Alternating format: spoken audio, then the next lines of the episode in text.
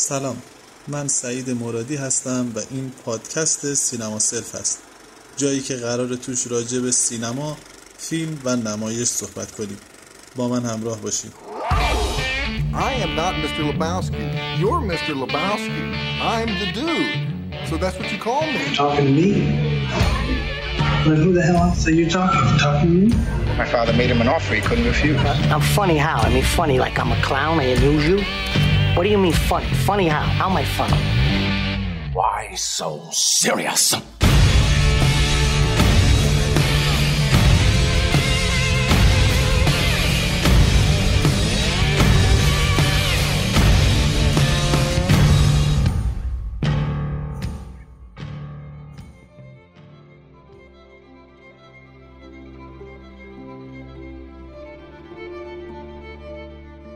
سلام وقتتون بخیر. من و مصطفی امروز توی اپیزود دهم پادکست سینما سلف بازم با شما همراه هستیم. منتها در این پادکست تصمیم گرفتیم که برگردیم به اپیزودهایی که قبلا به فیلم هایی که قبلا راجبشون صحبت کرده بودیم. یک توضیح کوتاهی راجع به اونها بدیم یک مروری روی اونها داشته باشیم و مهمتر از اون سوالاتی رو که مطرح کرده بودیم توی این اپیزودها و حالا فرصت نشده بود که توی قسمت های بعدی جواب بدیم بهشون اونها رو مرور کنیم موضوعی که قصد بر این نیست که سوالات واقعا به شکل جواب به معنی درسته. مرسوم کلمه جواب باشه بلکه هدف اینه که دوباره یک فرصتی باشه یک تعمقی بکنیم راجع به اون نکته‌ای که در قالب سوال توی فیلم مطرح شده و در واقع یک چکیده ای از کارهای گذشتمون رو دوباره برای مرور سریع با همدیگه اینجا داشته در واقع اون سوالهایی هم که مطرح می کردیم بیشتر هدفمون این بود که یک بودی از اون داستان رو یک بودی از اون فیلم رو که خب خودمون یا کمتر بهش پرداخته بودیم یا حالا صحبت راجبش نشده بود. احساس کردیم می‌تونه مخاطب خودش راجبش صحبت بکنه و گسترشش بده. توی این قسمت مطرحش کرده بودیم و حالا شاید بتونیم ما نظر خودمون رو راجع به اون بله بگیم. در واقع ما هم یک نوعی مخاطب این پادکست به حساب میایم که خودمون داریم نظرات خودمون رو میدیم. نه اینکه بخوایم جوابی بدیم. الزاما به بسیار خوب پس میریم سراغ سوالایی که راجع به فیلم ها پرسیده بود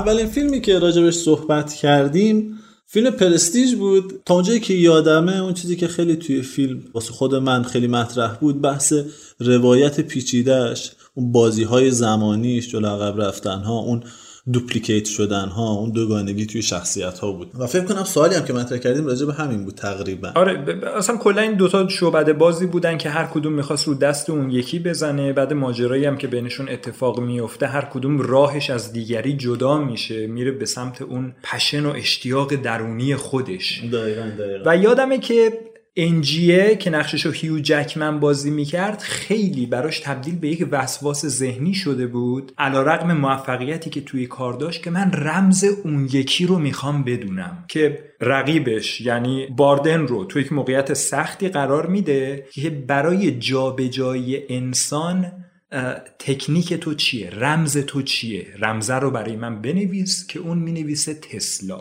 سوال رو هم همین مطرح کرده بودیم که این چه معنایی دارد؟ آیا هدف صرفا منحرف کردن بود؟ آیا هدف پیام خود فیلم سازه آیا این در واقع یک نوع شاید به عنوان یک نوع کنایه‌ای بشه در نظر گرفت. چون ماجرای ادیسون و تسلا خیلی برجسته میشه درون فیلم. ببین فکر می‌کنم هم توی خود داستان میشه بهش جواب داد هم یه جورایی بیرون متن خود داستان. اگه توی خود داستان بخوای جواب بدی یه جوری همون چیزی که الان گفتی. یعنی داره میگه که شاید من رفتم پیش تسلا و اون این کارو برام انجام داده. که این اگه بخوایم یه همچین جوابی بذاریم مربوط میشه به برادرش دیگه. یعنی می‌خواد بگه برادر من از اون تو این. حالت یعنی در واقع باید قبول بکنیم که این این یک بار از این ماشین استفاده کرده. که تو دیالوگ های اول کار هم زمانی که هیو جکمن داره مراجعه می‌کنه انجیه میگه که برای یکی از همکارای من یک بار یک همچین دستگاهی ساخته شد البته داخل پرانتز بزنیم توی رمان اصلا اینجوری نیست فکر می‌کنم. توی رمان فکر کنم کامل اشاره می‌کردن که این یک برادر دوقلویی بوده که از قبل داشته. فکر کنم اینجوری باشه که البته ما با رمان کاری نداریم نه خود فیلم آره، فیلم. آره اگه این رو بخوایم بگیم یه اشاره به این می‌کنه پیش تسلا رفته. یا میشه یه جور دیگه هم گفت دیگه. میشه گفت که می‌خواد بهش بگه که من یک برادر یک از یک بدل استفاده می‌کنم. یعنی کپی خودم یه نفر دارم. در واقع این یک نوع اشاره کردن به رمزش است و تو دیالوگی هم که اونجا با هم دارن انجیه بهش میگه که فقط رمز رو نمی‌خوام. کل متد رو توضیح بده که اون میگه رمز خود, متد هم هست.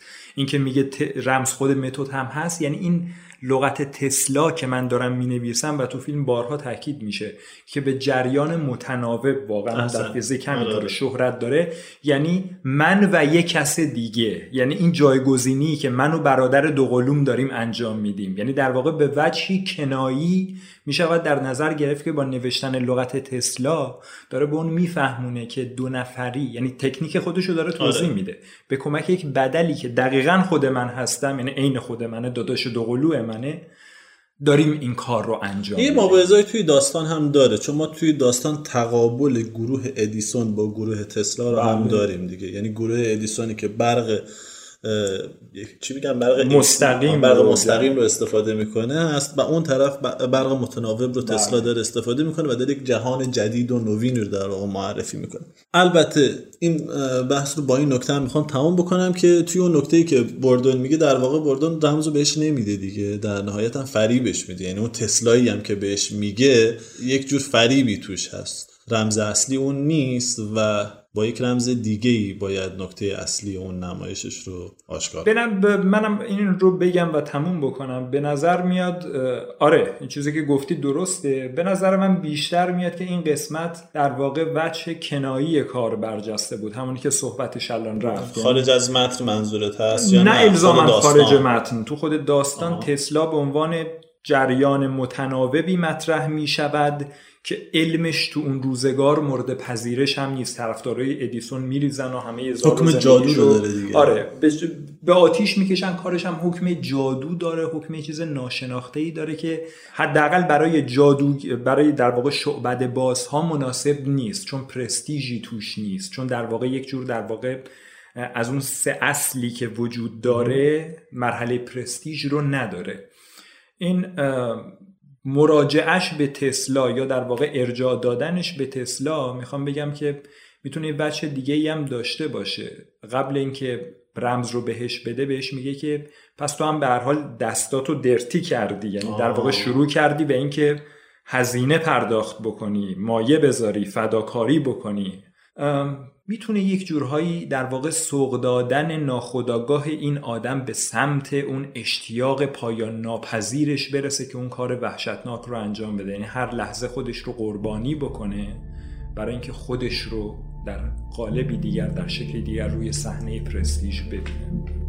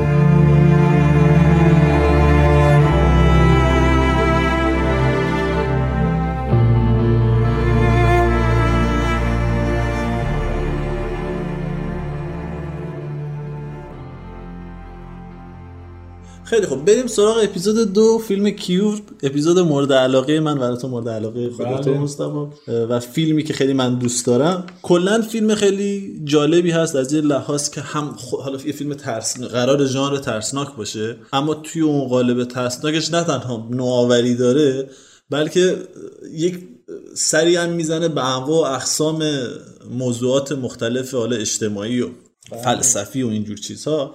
و فکر می‌کنم هر چقدر فیلم میره به سمت انتها این حالت ابهامش رو عجیب غریب بودنش رو و این ارجاعاتش به خارج از خود فیلم هی بیشتر میشه.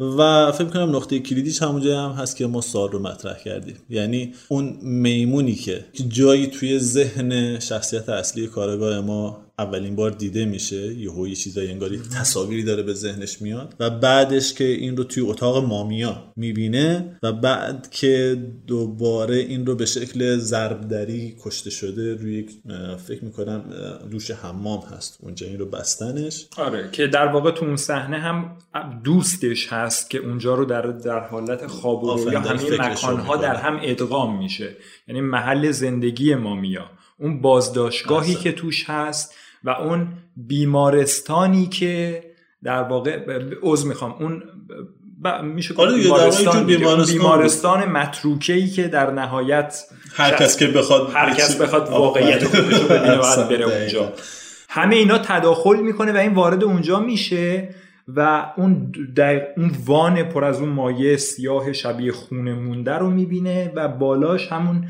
میمون هست که به اون دوش بسته شده دست و پاهاش ضربدری با یک ابزار شبیه نخ کشیده شده و روی گلوش هم همون علامت ضربدری هست که مشخصه در واقع همه قتل که اتفاق میفته و ربط هم پیدا می‌کنه به همون مسمرایزینگ آره دیگه در واقع به همون مزمر مربوط میشه.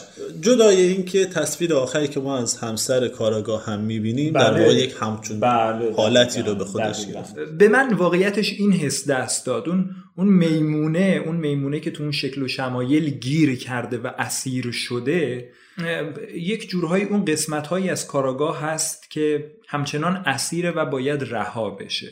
همینطور با همین دیدگاه اگه بخوام توضیح بدم ماجرای زلزله ای رو هم که در واقع داخل فیلم داشتیم زمانی اتفاق میفته که بعد بعد تکون خوردن در واقع اون محل هم بیمار باز دوباره اینجا ادغام مکانها رو داریم. هم بیمارستان و هم بازداشتگاه. می‌بینیم که مامیا داره داخل اون بازداشتگاه آره. با صندلی میکوبه و بعد می‌بینیم که پلیس یعنی شخصت اصلی ما یه تصمیمی می‌گیره. کات میشه و میره مثلا به سمت اونجا. بعد ما می‌بینیم جنازه ها افتاده و مامیا اومده بیرون. یعنی خودش اون رو از اونجا رها کرده. این زلزله ای که در اون پایان داره میاد انگار شروع در واقع شروع اون تغییر اساسی شروع اون همگن شدن این آدم با خودشه. اصلا نگاه کن موقع ببین چجوری داره این اتفاق میفته چجوری داره این زلزله اتفاق میفته. ما اول زلزله اون لرزه هاشو می‌بینیم ولی بعد کم کم میریم می‌بینیم انگار این ضربه هایی که داره مامیان می‌زنه بله. به اون به- آره انگار اون منبع این لرزه است. اما قبل از اینکه این ضربه ها رو به شوفاژ ببینیم یعنی بین این زلزله و اونا یا می‌بینیم از بیرون در ما به سمت در نزدیک میشیم صدایی میشنویم انگار صدای قطره ها هست و این صدای قطره ها انگار کم کم تبدیل میشه به ضربه هایی که داره زده میشه. من احساس می‌کنم همونطور که فیلم داره از خارج میره به داخل ذهن کاراگاه ما هم داریم اینجا همین کارو می‌کنیم. یعنی اون آخرین باری که کارگاه مامیا رو می‌بینه قطره ها دارن میریزن. و تصویر قطع میشه. من فکر کنم این تصویر در واقع در نهایت به این صدا منتهی میشه. یعنی اون قطراتی که دارن میان کم کم تبدیل میشن به یک زلزله درون ذهن مامیا زلزله که در نهایت اون آدما رو از بین می‌بره باعث فرار مامیا میشه و در نهایت فکر کنم کارگاه از اونجا دیگه نقطه عطف زندگیش آره دیگه و در. نهایت کاراگاه خود مامیا رو هم از بین می‌بره و خودش در واقع همون کیور یا درمان به احسن. معنی کنایش براش اتفاق میفته در مورد میمون ولی فکر کنم یک مقدار قضیه پیچیده تره من موقعی که این میمون رو توی این فیلم دیدم. خیلی یاد یک فیلمی افتادم از یکی از کسای دیگه که خیلی دوست دارم فونتریه و بله، فیلم Element بله، of Crime توی فیلم The Element of Crime هم دقیقا حالا اونجا خیلی نمیگم کجاش که اسپویل نشو اینا ولی اونجا ما یک میمونی رو می‌بینیم و اونجا یک تفاوتی داره با اینجا. اون میمونه خیلی خوب اشاره می‌کنه به قضیه تکامل. ما اینجا خیلی این قضیه رو نمی‌بینیم. اشاره نمیشه به خود تکامل. ولی واقعیتش اینه که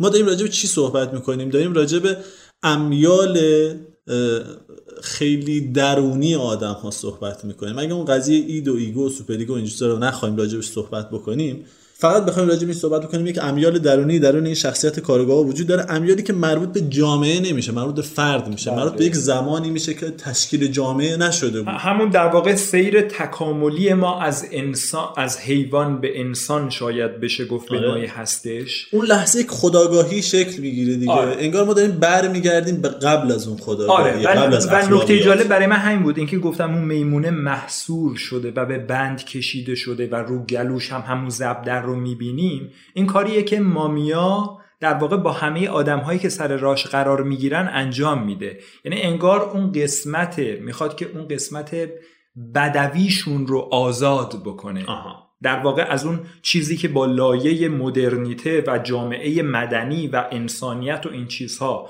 اومدیم کاورش کردیم پوشوندیمش. این لایه ها رو بزنی کنار دقیقا.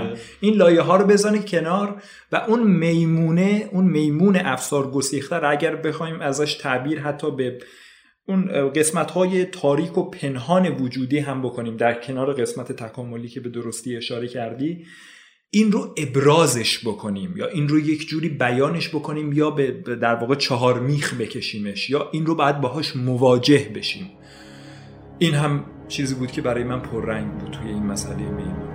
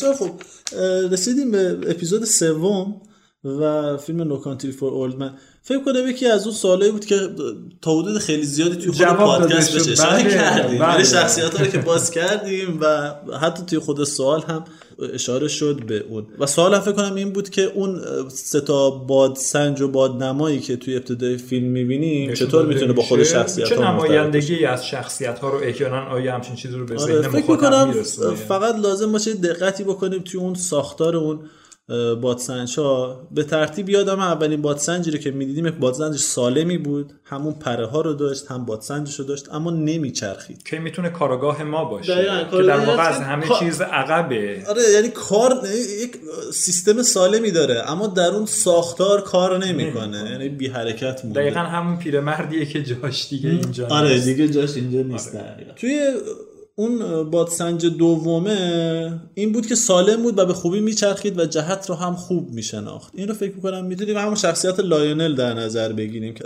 با اون ساختار شخصیت اون بیشتر جوره. شاید نه به اون شکل که جایی نداشته باشه اما در واقع وارد یک پروسه ای میشه که خیلی از خودش گنده تره و اینجاست که ما می‌رسیم به بادسنج سوم که در واقع بادسنجی هستش که اون پرهاش داره میچرخه. و پرهاش میچرخه. قسمت بادسنج رو منتها و اون پره ها رو به شکل مشخص آره توی جهت نداره. نیست. داره هی جهتش رو عوض می‌کنه. یعنی یک جورایی یک معیار اخلاقی شاید نداره. یک معیاری نداره حداقل معیاری که ما بتونیم بشناسیم و برامون روشن باشه نداره.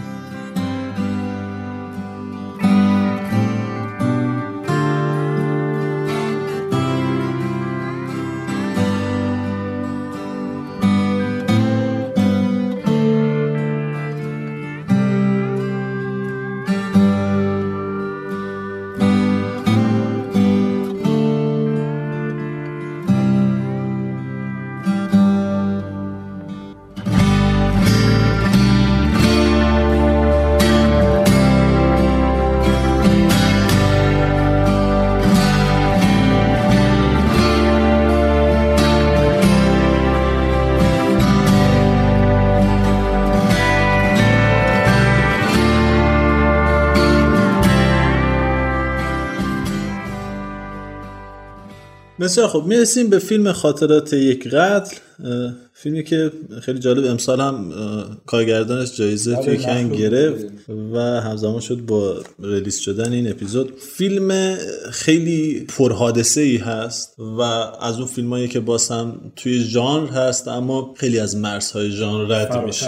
بله. راجع به خیلی مسائل مختلف صحبت می‌کنه یکی از مسائلی که توش مطرح میشه حول مسائل گناه و جرم و یه جورایی سرایت کردن این مسئله توی کم و جامعه. بیش همه توی اگر بگیریم که انگار مملکت از نظر اخلاقی یا از نظر سیاسی یا هر چیز دیگه ای داره سیاه میشه همطور که تو نقشه ای هم که خودشون ترسیم می‌کنن همین اتفاق میفته چجوری همه آدم ها کم و بیش امیال پنهانشون از تو سری خورترینشون تا کسی که مقصر هست که هیچ وقتم پیداش نمیشه تو این ماجرا شریکن. یه جوری الان که دقت می‌کنم می‌بینم یک, جور انگار سفر اودیسواره از اه، تصور بیگناه از انسانها تا کم کم قطر به قطر لحظه به لحظه ما می‌بینیم که این گناه بیشتر میشه توی آدم هایی که می‌بینیم می‌بینیم نه تنها هست بلکه بیشتر میشه و حتی ایجاد هم میشه. یعنی اون سیر تحول و به اصطلاح خودمون گاو شدن این آدم ها رو هم می‌بینیم اما سوالی که مطرح کردیم راجع به یکی از شخصیت های خود داستان بود یکی از شخصیت هایی بود که حاشیه‌ای بود.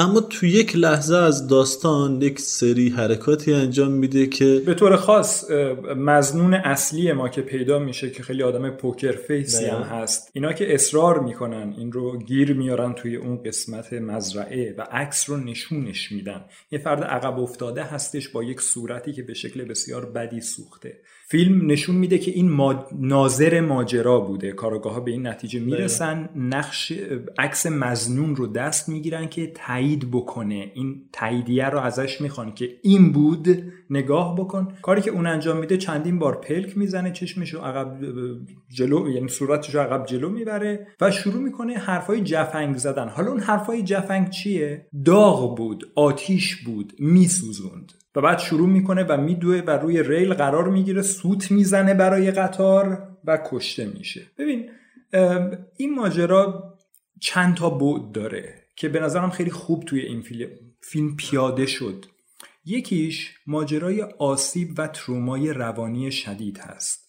یعنی وقتی که تو در اثر یک مسئله درد روانی زیادی رو تحمل کرده باشی تو ناخودآگاهت همیشه این مسئله رو به چیزهای دیگر هم فرافکنی می‌کنی. و بدتر از اون اگر این درد خیلی عمیق باشه هر درد و ناراحتی دیگه‌ای کم و بیش تو رو به این مسئله پیوند می‌زنه. اصلا یک جورایی تو فریز میشی توی اون زمان دقیقا. دیگه ببین همون معادلی هم که خودت فکر کنم به عنوان hint برای راهنمایی گفته بودی از فیلم میستیک ریور در مورد آره، تیم آره. رابینز که فردی که بهش تجاوز شده. اما تو حالتی که هی ازش می‌خوان که بگو و بگو میگه و با حالتی هم میگه که انگار بخشی از وجودش می‌خواسته این کار رو انجام بده. اصلا اون سکانس معروفی که اون توی اون فیلم هست و داره به خوناشام ها اشاره می‌کنه. دقیقا. این یک قسمت ماجرا. یعنی آسیب روانی که اتفاق میفته به تمام شعونات روانی زندگی یک آدم متاستاز میده.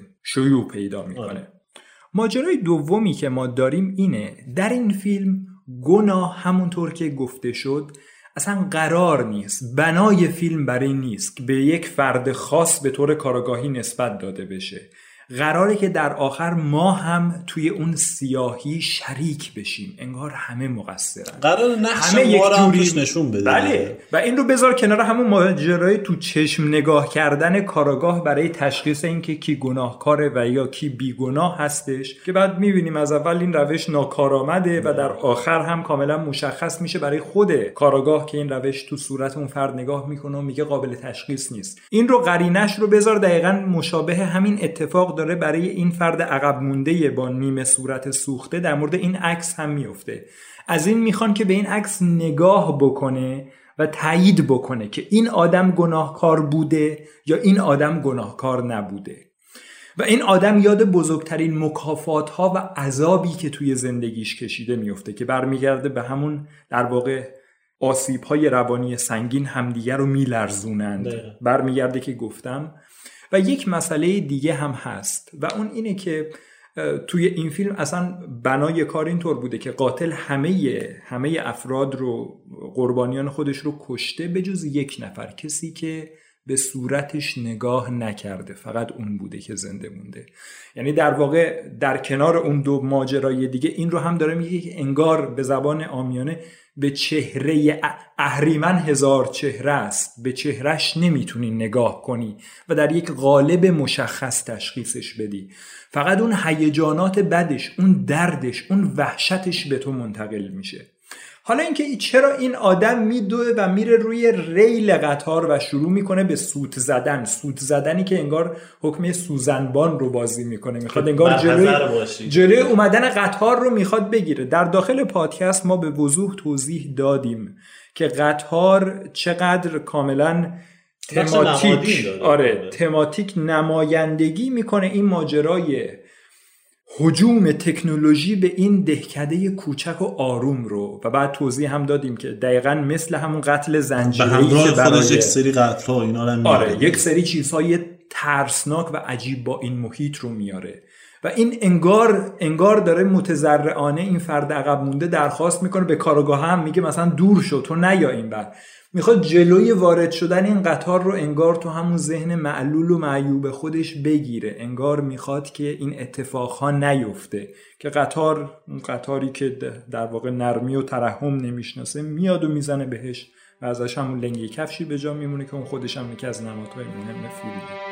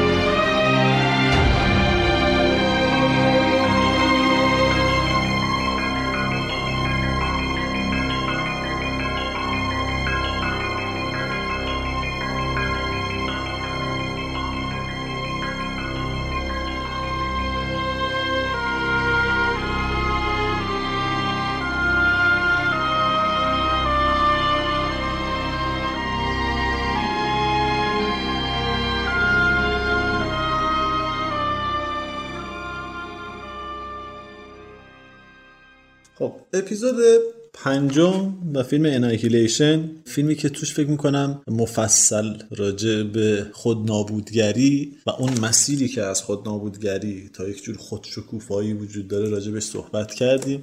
خیلی راجع به این صحبت کردیم که چطور این حالت رو و این سفر رو چطور کارگردان نویسنده تونسته به شکل یک داستان فیزیکی و قابل لمس در بیاره؟ ملموس. حالتی که تجسم بیرونی داشته دقیقا شیمر رو می‌بینیم و این آدمایی که میرن اونجا تلفیق میشن تکثیر میشه. بله بله بله. سوالی که پرسیدیم در واقع خیلی به نظر من مرتبط میشه با همین قضیه. یعنی راجع به اون آب صحبت کردیم. و اون حضور نمادینی که آب توی صحنه مختلف داره. بسیاری از صحنه ها در آره. هست. و به طور خاص فکر کنم این قسمت رو هم بول کرده بودیم توی سوال. یک صحنه بود که در واقع اینا دست همدیگر رو آره، یعنی زمانی آره. که شوهر برمیگرده ناتالی پورتمن دستش رو می‌گیره که ما اول یک دوربین آروم آروم حرکت می‌کنه از یک حالت دست روی دست انسانی بعد ما شکل دفرمه شدهش از پشت لیوان آب می‌بینیم. دقیقا معادل حالتیه که آخر فیلم اتفاق میفته همین رو بگم. یعنی این آب ها این آب دقیقا میاد یک جور بیان نمادین پیدا می‌کنه از اون انعکاسی که قرار بعدا میفته بله. و بعدا می‌فهمیم که هر جایی که این آب هست و ما رفلکس رو داریم توی آب می‌بینیم در واقع یک جایی هست که داره هینت میده به ما راجع به اینکه این شخصیت ممکنه اون شخصیت اصلی نباشه. ممکنه یک رونوشتی باشه از اون ممکنه انعکاسی باشه از اون شخصیت در شیمر و مدام هم هی تکرار میشه. در واقع یک جور هویت اون شیمر رو هم مدام در ذهن تدایی می‌کنه. یعنی جایی که یعنی این آب حضور داره به عنوان جایی که تو شکست نور اتفاق میفته. فرد با باستاب خودش دیده میشه. این تو اون مفاهیمی که مثل دوپلیکیشن و مثل تکثیر شدن و مثل سرایت کردن همه اینا تو خودش و داره. ادغام شدن همه چیز در هم دیگه توی خود این عنصر آب به شکل اصلا طبیعی و ذاتی هست. خیلی نماد مناسبی استفاده شده برای این منظور.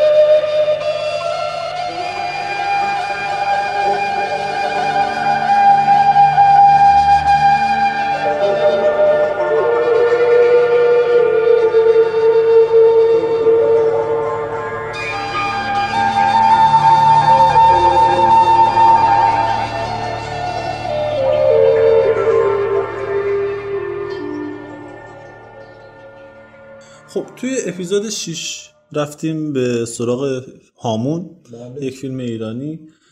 و البته امیدوارم بیشترم بتونیم بریم سراغ فیلم های ایرانی چون احساس کردم که بازخورد خوبی هم داشت. آره آره. هم واقعا خالیه. توی هامون ما راجع به خب دیگه راجع به پدیده هامون صحبت کردیم دیگه با تمام ویژگی هایی که داره حالا. تاریخی که آره. داره شخصیتی که داره. و فکر کنم اون چیزی که خیلی توی اون اپیزود راجع به صحبت شد راجع به تلاش هامون به عنوان یک انسان طبقه متوسط در یک دوره خیلی عجیب و غریب برای تلاش این که از یک فضای سنتی جدا بشه وارد یک دنیای مدرن بشه. و راجع به این گذرش فکر می‌کنم صحبت کردیم از اون و سنت تو. ارتباط برقرار کردن اینها چگونه اصلا خواهد بود میسر میسر نیست اون شرایط اجتماعی فکری و سیاسی که غالب شده بود اما سوال ما راجع به یکی از سکانس هایی بود که توش سه تا شخصیت دیده میشن توی دوتا ماشین هم مرحوم شکیبایی بود هم در واقع علی جونی بود اونجا علی عابدینی علی مراد. مراد بود و کارگردان آقای مرجویی بود.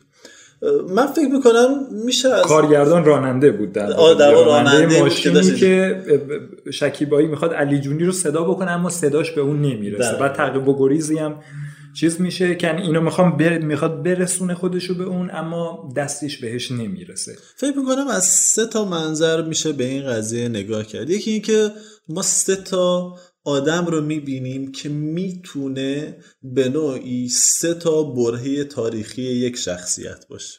اگه به عنوان مهرجویی رو به عنوان کسی بدونیم که حالا این شخصیت رو ساخته و علی آبدینی رو هم به عنوان کسی که قرار این شخصیت بهش تبدیل بشه در نظر بگیریم فکر می‌کنم این سه تا شخصیت یا سه تا وجه یک شخصیت هستن که توی سکانس قرار می‌گیرن تو این بچه‌ای که گفتی برای من جالب بود. اتفاقا این سه بچه‌ای جالبیش اینه که به همدیگه نمی‌رسن یعنی اینکه صدای این آره توی فاصله از هم دیگه. هستن این ارتباط برقرار نمیشه همون مشکلی رو که در واقع هامون با ارتباط برقرار کردن بین همه مفاهیم شرق و غربی که تو ذهنش داره و رسیدن به یه نتیجه کلی قشنگ میشه با همین روی کرد توی این سکانس توضیح اصلا. می‌تونی بگی هیچ وقت به اون مینیاتور نمی‌رسه. یعنی به اون شخصیتی که. می‌خواد نمی‌رسه از طرف دیگه همین جالبه به خاطر اینکه ما خالق و خلق شده و الگو رو هم کنار هم دیگه داریم دیگه. در واقع یک جوری ایجاد وحدت می‌کنه بین این ستا ستا شخصیت در کنار هم دیگه قرار میده.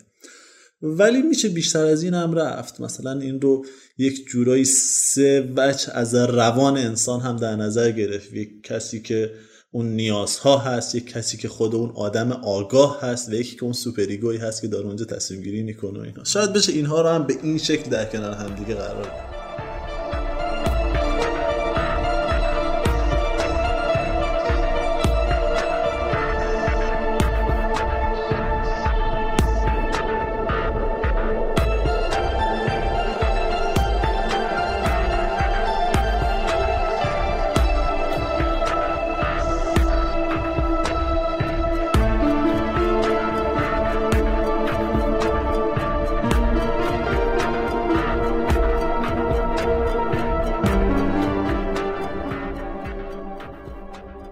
بسیار خب فیلم شاتر آیلند موضوع بحث اپیزود هفتممون بود. فیلمی که توش ما راجع به یه سری مسائل در مورد انتخاب بین خیر و شر یا شخصیت انسان چطور ممکنه در مقابل حوادث در مقابل فجایا تحت تاثیر قرار بگیره. و از طرف علم هم چه در واقع افقهای بلند پروازانه ای برای خودش داره که چجوری می‌تونه ذهن رو مهندسی بکنه چطور می‌تواند ذهن رو تسخیر بکنه.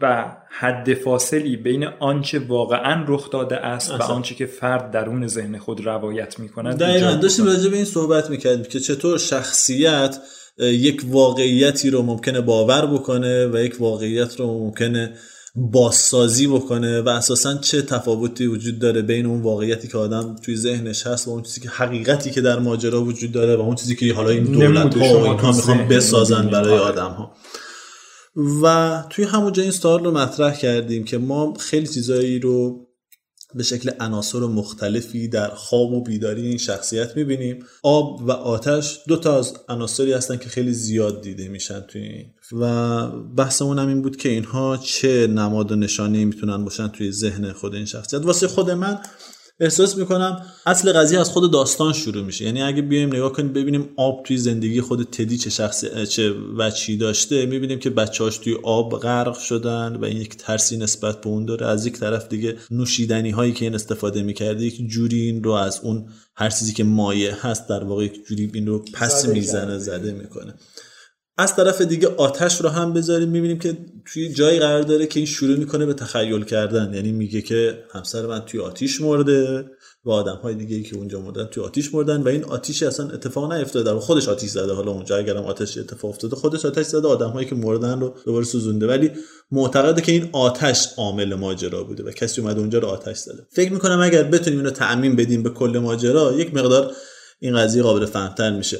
آب تمام حقایقی شاید باشه که تدی می‌خواد پس بزنه نمی‌خواد بپذیره و آتش تمام اون تصوراتی هست که تدی می‌خواد به عنوان حقیقت جا بزنه. واسه همینه که ما می‌بینیم تدی توی جزیره ای هست که آب همش رو گرفته و این نمی‌تونه ازش فرار کنه و آب به شکل بارون میاد داره خودش رو به این تحمیل می‌کنه. خیلی جاها این آب رو نمی‌بینه لیوان پر از آب رو نمی‌بینه. از طرف دیگه توی خیلی از خوابهای تدی هم آتیش رو می‌بینیم. یعنی وقتی که اولین جایی که به خواب میره می‌بینیم اون شخصیتی که میاد نصف صورتش حالا پاره شده و بخیه خورده می‌بینیم که آتیش اطرافش رو گرفته. آره. حتی توی اون خوابی که همسرش رو هم می‌بینه آتش تمام اون فضا رو گرفته. تو اون صحنه که میگی در واقع هم آتش هست در واقع همگرایی این دوتا رو می‌بینیم. تو اون صحنه که همسر رو بغل می‌کنه و پشت همسر انگار شروع می‌کنه به سوختن و بعدش این تبدیل به خاکستر میشه. و تو دست این آب باقی میمونه. اینجا جاییه که خیلی رویای جالبی بود که آتش و آب در کنار همدیگه دیده میشن. در واقع اولین رویای واضحی هست که ما توی فیلم داریمش. ببین در مورد در مورد آب توضیحات خیلی خوبی دادی. در مورد آتش چیزی که باز برای من مهمه اینه که عامل پیوند دهنده بسیاری از دیالوگ های داستان و بقایایی که توی داستان اتفاق میفته هم هست. یعنی اینکه حقیقتا چه اتفاقی افتاده ما هیچ وقت نمی‌تونیم بگیم. همیشه باید احتمال می‌رود یا اگر با این زاویه دید نگاه بکنیم راجع به فیلم صحبت بکنیم. اما از ابتدا می‌بینیم این سر ماجرای آتش افروز بودن اینکه نمی‌دونم بر اثر دود خفه شدن و خانواده من یا همسر من مرده نه بر اثر خود آتش. و اینکه فلانی لیدیس که من دنبالشم آدم آتش افروزی بوده. یا اون شخصی که به شکل پزشک نازی می‌بینه و ازش متنفره کنار شومینه پر آتش نشسته. تنها جایی هم که می‌بینیم واقعا یک آتشی اتفاق میفته زمانی هست که خود این آدمه که در واقع ماشین رو منفجر می‌کنه برای اینکه حواسها رو پرت بکنه. ارتباط این آدم با آتیش بسیار زیاد هستش و برمیگرده. به نظر من تا حدودی هم میشه مرتبطش دونست. آتیش رو سیگارهایی که دائم روی لبش هست. به تجربه احتمالا تجربه شده جنگیش و اون ماجرای آتش باران کردن جوخهی که در واقع دستگیر می‌کنن و خلع سلاح در واقع اول تسلیم میشن و اینها تیربارانشون می‌کنن و این آسیبی که از اون مسئله در ذهن این باقی میمونه. آتیش به نظرم براش یک نوع حکم تطهیر رو هم داره. چیزی که بهش کمک می‌کنه در واقع قسمت هایی رو که خودش رو مقصر می‌دونه یا قسمت هایی رو که نمی‌تونه با آنچه که هست نسبت خودش رو مشخص بکنه ارتباط و پیوندی برقرار بکند. در واقع اون قسمت هایی رو که باگی داره نبینه یا یک جوری ببینه که بتونه در واقع کلیت ذهنش رو در حد حداقلی حد حفظ انسجام ذهنی آره دوچار از اون مرز فروپاشی اون طرفتر نره.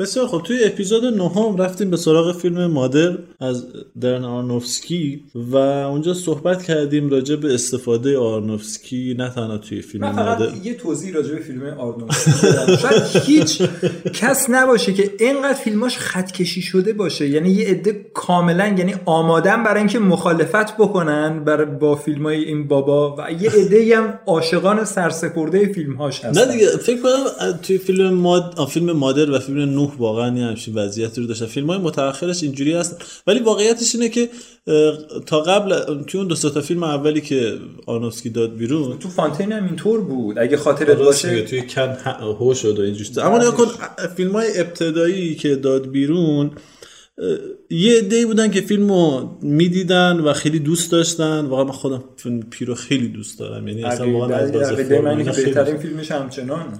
و یه عده بودن اصلا فیلماشو نمی‌دیدن دیگه. نظر نمی‌دادن ولی مشکل از کجا به وجود اومد؟ از موقعی که اون سینمای هنری رو یه مقدار فاصله گرفت ازش. یعنی از اون فضای سینمای هنری ها. یعنی فیلماش همیشه اون حالت رو حفظ کردن.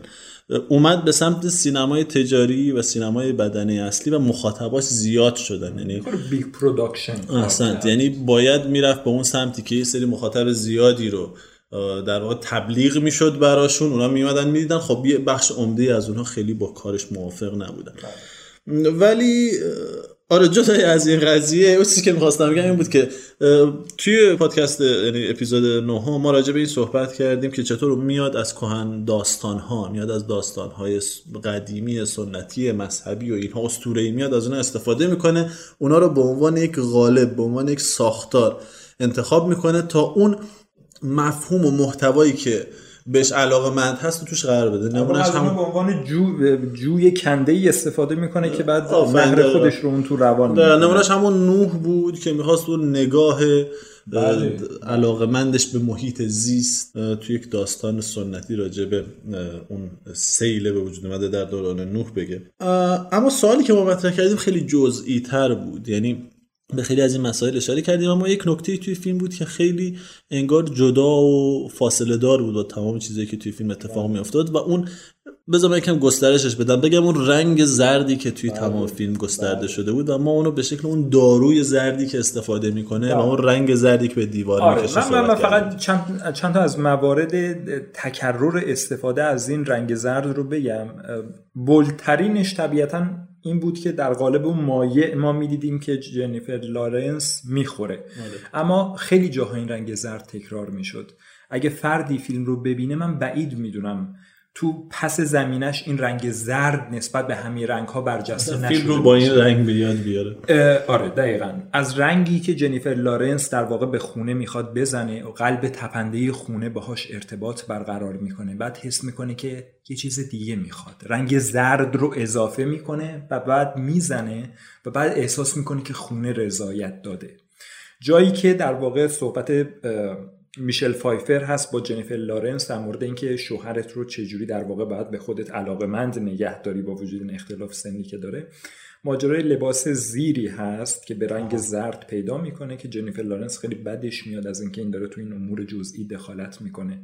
تکیه خیلی سر اون رنگ کلا اون لباس زیر هست. خیلی جالبه آباژورهایی که توی خونه هستن اون در واقع چیز پیرامونشون همه یک نور همه تماما نور زرد. یک طیف زرد وجود داره زرد. یک مثال دیگه هم می‌زنم. اونجایی که پدر در واقع بچهش رو داره می‌بره و در واقع برای اینکه نشون بده و بعدش هم اون مراسم مذهبی اجرا میشه و اینا. اصلا انقدر نور زرد این شمها و این در واقع افروختگی همه چیز زرد هستش خیلی عجیبه. یعنی احساس می‌کنی که قطعا و قطعا انتخاب این رنگ برای فیلمساز ما مهم بوده و دلیلی داشته. جدا از اینکه اون مایع جریانش چیست مایع زردی که جنیفر لارنس می‌خوره رنگ زرد خودش چه اهمیتی براش داره؟ ببین من فقط اول کوتاه راجع به رنگ زرد توضیح خیلی کلی بدم. رنگ زرد اصولا رنگی است که در عرفان شاید چون فیلم فیلمساز به قایت علاقمند به این نمادگرایی ها هست و آشنایی خوبی هم داره. بله بله همه نوعش رو مطالعه کرده. جز معدود رنگ است اگه نگم تنها رنگ که مفاهیم بسیار متضادی رو نمایندگی می‌کنه. بعضی جاها مظهر غم یأس حسادت سرخوردگی و ناامیدی هست. و در جاهایی هم احساس زنده بودن حقیقت سرخوشی انرژی و در واقع رو به تعالی و کمال بودن رو نمایندگی می کند به نظر من در جایهای جایگاه های مختلف فیلمساز در واقع رنگ زردی که استفاده کرده بنا به هر کدوم از اون شرایط هر کدوم از این چیزها رو نمایندگی کرده. اون رنگ زردی که برای لباس زیر بود با رنگ زردی که به بدنه خونه زده می‌شد فرق داشت. به یک جور نشانه گذاری نقطه گذاری کرده خیلی جا. جایی کارش داره بد میشه جایی بله که... بله بله. اینکه در واقع استفاده از اون دارویی که حالا معجون زرد رنگی هستش زمانایی اتفاق میفته که جنیفر لارنس حالا با اون توضیحاتی که توی پادکست داده شد به عنوان نماد به عنوان الهه خانه به عنوان در واقع کسی مام که طبیعت. مام طبیعت به عنوان حالا هر چیزی که اسمش رو بذاریم. مواردی که میره و از اون مایه استفاده می‌کنه جاهایی که شرایط از کنترلش خارج میشه و این یک حالت هیستریکی بهش دست میده. صدا نویز شدیدی در گوش میشنوه. چشمش سیاهی میره کار از دست داره خارج میشه میره سریعا اون رو می‌خوره این به یک حالت آرامش و تعادل نسبی میرسونتش. معمولا هر زمانی که اتفاق خیلی بد و اذیت کننده ای براش میفته این کار رو انجام میده. و زمانی هم اون رو میریزه دور که در واقع باردار هستش. و اون دوره کوتاهی که انگار حس می‌کنه زندگیش مال خودش و مال شوهرش هست. در یک تعادلی رسیده آره قبل اینکه اون جماعت هواخواه حمله بکنه. به غیر از اینها میگم همونطور که گفتم یک مقدار این از خود بدنه فیلم جدا هست و این باعث میشه که آدم احساس بکنه مثل خیلی از کارهای دیگه ای که آرنوفسکی علاقه داره بهشون داستان ها فیلم هایی که علاقه داره بعدشون الهام می‌گیره. اینجا در واقع بازم اومده یک گوشه چشمی به اونا داشته یک اشاراتی از اونا اینجا گذاشته. جای مختلفی اشاره شده که همچین علمان هایی با رنگ زرد به شکل دارو به شکل اون رنگ دیوار خونه توی یک داستان کوتاهی به نام یلو وال پیپر از شارلوت پرکینز بله. توی اون کامل به این قضیه اشاره شده. یعنی 1892 اگه اشتباه نکنم این کار منتشر شد و کار بسیار پیشرویی در در واقع ادبیاتی که حالا بعدا موسوم شد به در واقع حرکت های فمینیستی اصلا دقیقا می‌خواستم همینو بگم. یعنی یک سری از یک تمی که توی داستان هست راجع به این مظلومیت این زن و جایگاه این زن توی اون روابطی که داره اطراف ستمی که داره بهش میشه. وضعیت روانی آنستیبلی که بر اون زن تحمیل میشه. یکی از تمهای اون داستان آها. اصلا وضعیت سلامت روان هم ذهنی و هم فیزیکی این دقیقا همین این وضعی چون اون داستان یک جورایی تبدیل می‌کنه این زن رو نسبت به خونه همسرش و آدم که اطرافش هستن ترسیمش می‌کنه به عنوان یک زن در مقابل جامعه انسانهای بله. اطرافی که دارن توی اون دوره زمانی که داستان نوشته شده دارن باش برخورد می‌کنن. خیلی تمای مشترک وجود داره. اون ارتباطی که اون زن با اون خونه داره ما اینجا اونو می‌بینیم. اون ارتباطی که اون زن با اون داروهایی که داره مصرف می‌کنه اینجا می‌بینیم با رنگ اون دارو هم زرد هست. رنگ اون دارو هم و زن اسم هم نداره. داستان اسم من نمی‌خوام حالا خیلی برم سراغ اون جزئیات بگم کدوم به کدوم همتای کدوم یکی از توی اون داستان. اما واسه من این نکته جالبه به خاطر اینکه اون ارتباط این زن با این خونه که توی اون داستان هم داره تکرار میشه یک جورایی حالا من رو یاد داستانهای رومن پولانسکی هم میندازه. فیلم های رومن پولانسکی هم خیلی میرن توی این فضا. بالقوه فیلم تننتش.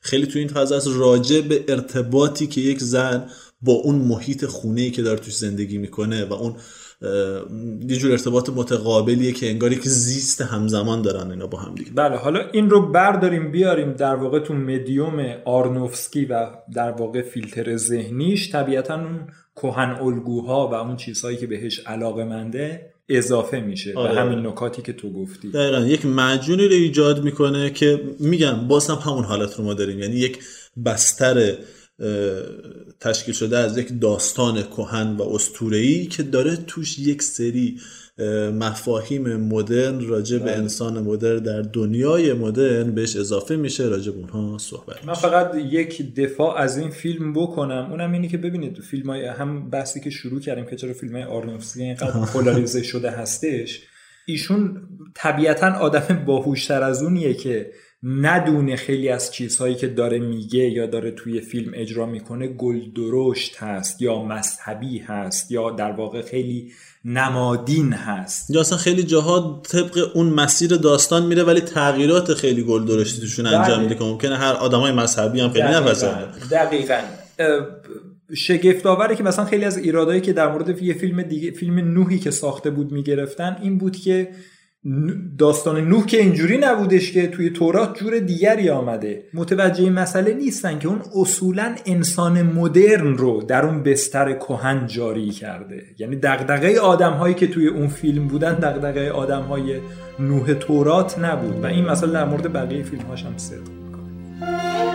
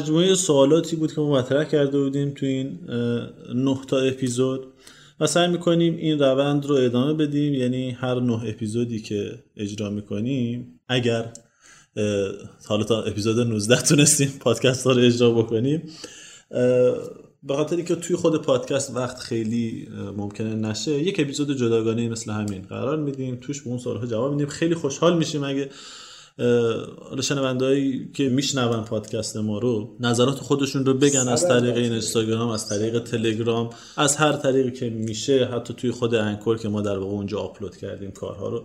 جای مختلف. اگر احیانا نظری داشتن انتقادی داشتن. و حتی سوالهای دیگری سوالهای جالبتر و ما خودمون از نقطه نظر خودمون داریم بله. نگاه می‌کنیم بله. و خیلی اوقات خیلی از دیدگاه ها رو خب به ذهن ما اصلا ممکنه نرسه. بله. اینها رو خیلی خوشحال میشیم که بشنویم از شنوندهامون اینها رو با ما در میان بذارن و ما مسلما استفاده می‌کنیم اونها رو وقتی داریم ریویو رو ریویو می‌کنیم روی اپیزودهایی که قبلا راجبشون صحبت کردیم. اما قبل از اینکه خداحافظی کنیم و اپیزود رو ببندیم راجع به این صحبت کنیم که یک اشتباه کردیم آره. یکی از اون مواردی که اشتباه کردیم بود که توی اپیزود هشتم یه جایی یادمون رفت که اینقدر درگیر خود اون اپیزود و اون داستان جذابه شده بود اینقدر خودش معما بود دیگه یادمون رفت پرسشی هم از پرسش مطرح نکردیم. خلاصه اینکه اون سالی که باید مطرح می‌کردیم و مطرح نکردیم. و دلمون نمیمد که اینجا سوال رو مطرح کنیم و جوابشو بدیم. همونجا بنابراین سوال رو مطرح می‌کنیم و می‌ذاریم برای اپیزود 20 که اونجا احیانا با بقیه سالها بهش پاسخ بدیم. اما واقعیتش اینه که یک اتفاق خیلی عجیب غریبی توی داستان فیلم برنینگ میافته. شخص ما اونجا راجع به شخصیت خود جونگسو و ارتباطی که با مادر و پدرش داشته و اون حادثه‌ای که براش توی بچگی اتفاق افتاده صحبت کردیم. اون اتفاق عجیب غریبی که افتاده بود اونجا ظهور ناگهانی مادر جونگسو بعد از مدت ها بود. درست موقعی که جونگسو می‌خواست یک جستجویی بکنه راجع به گذشته خودش یهو این شخصیت پیدا میشه و توی اون فکر کنم یه جایی توی رستورانی دارن با هم دیگه غذا می‌خورن. دیالوگ کوتاهی با هم یه دیالوگ. کوتاهی آره. دارن و اونجا جونگسو می‌پرسه راجع به اون چاه و در حالی که همه بهش گفته بودن نه ما اصلا یه همچین چایی رو به خاطر نمیاریم و اینها. همسایه های قدیمیشون شهردار اونجا. شهردار اونجا هیچ کسی همچین چیزی رو به یاد نمی آورد اما مادرش ادعا می‌کنه که چرا یک همچین چیزی بود هرچند فکر می‌کنم الان یه مقدار یادم رفت ولی فکر می‌کنم یادش نمیومد دختری اون تو افتاده آره، باشه. ولی- یادش نمیومد دختری اون تو افتاده باشه اما وجود چاه رو بلافاصله تایید می‌کنه که آره آره بود. همچین چیزی کاملا بوده اونجا اون سوالی که مطرح میشه این هست که چطور شده که بعد از این همه مدت ها یهوی مادر این پیدا میشه؟ ظهور ناگهانی آره. از کجا یهوی؟ پیدا شدن و بعدش رفتن. و از طرف دیگه چرا؟ چرا هیچ کس دیگه ای به یاد نمیاره؟ و ولی مادر جونگسو این اه، چاه رو داره به یاد میاره. حالا جدا اینکه خب به حال ممکنه یکی یادش بیاد یکی یادش نیاد. اینو کار نداریم. اما اگر اون اپیزود دقت بکنیم ما داشتیم راجع به این صحبت می‌کردیم که بخشی از این اتفاقاتی که داره تو این داستان میفته واقعیت و بخشی هم زاده یک جور تفکر داستانگوی خود جونگسو هست و ما داریم تو یک فضای خیلی معلقی از همین دوتا عنصر داریم.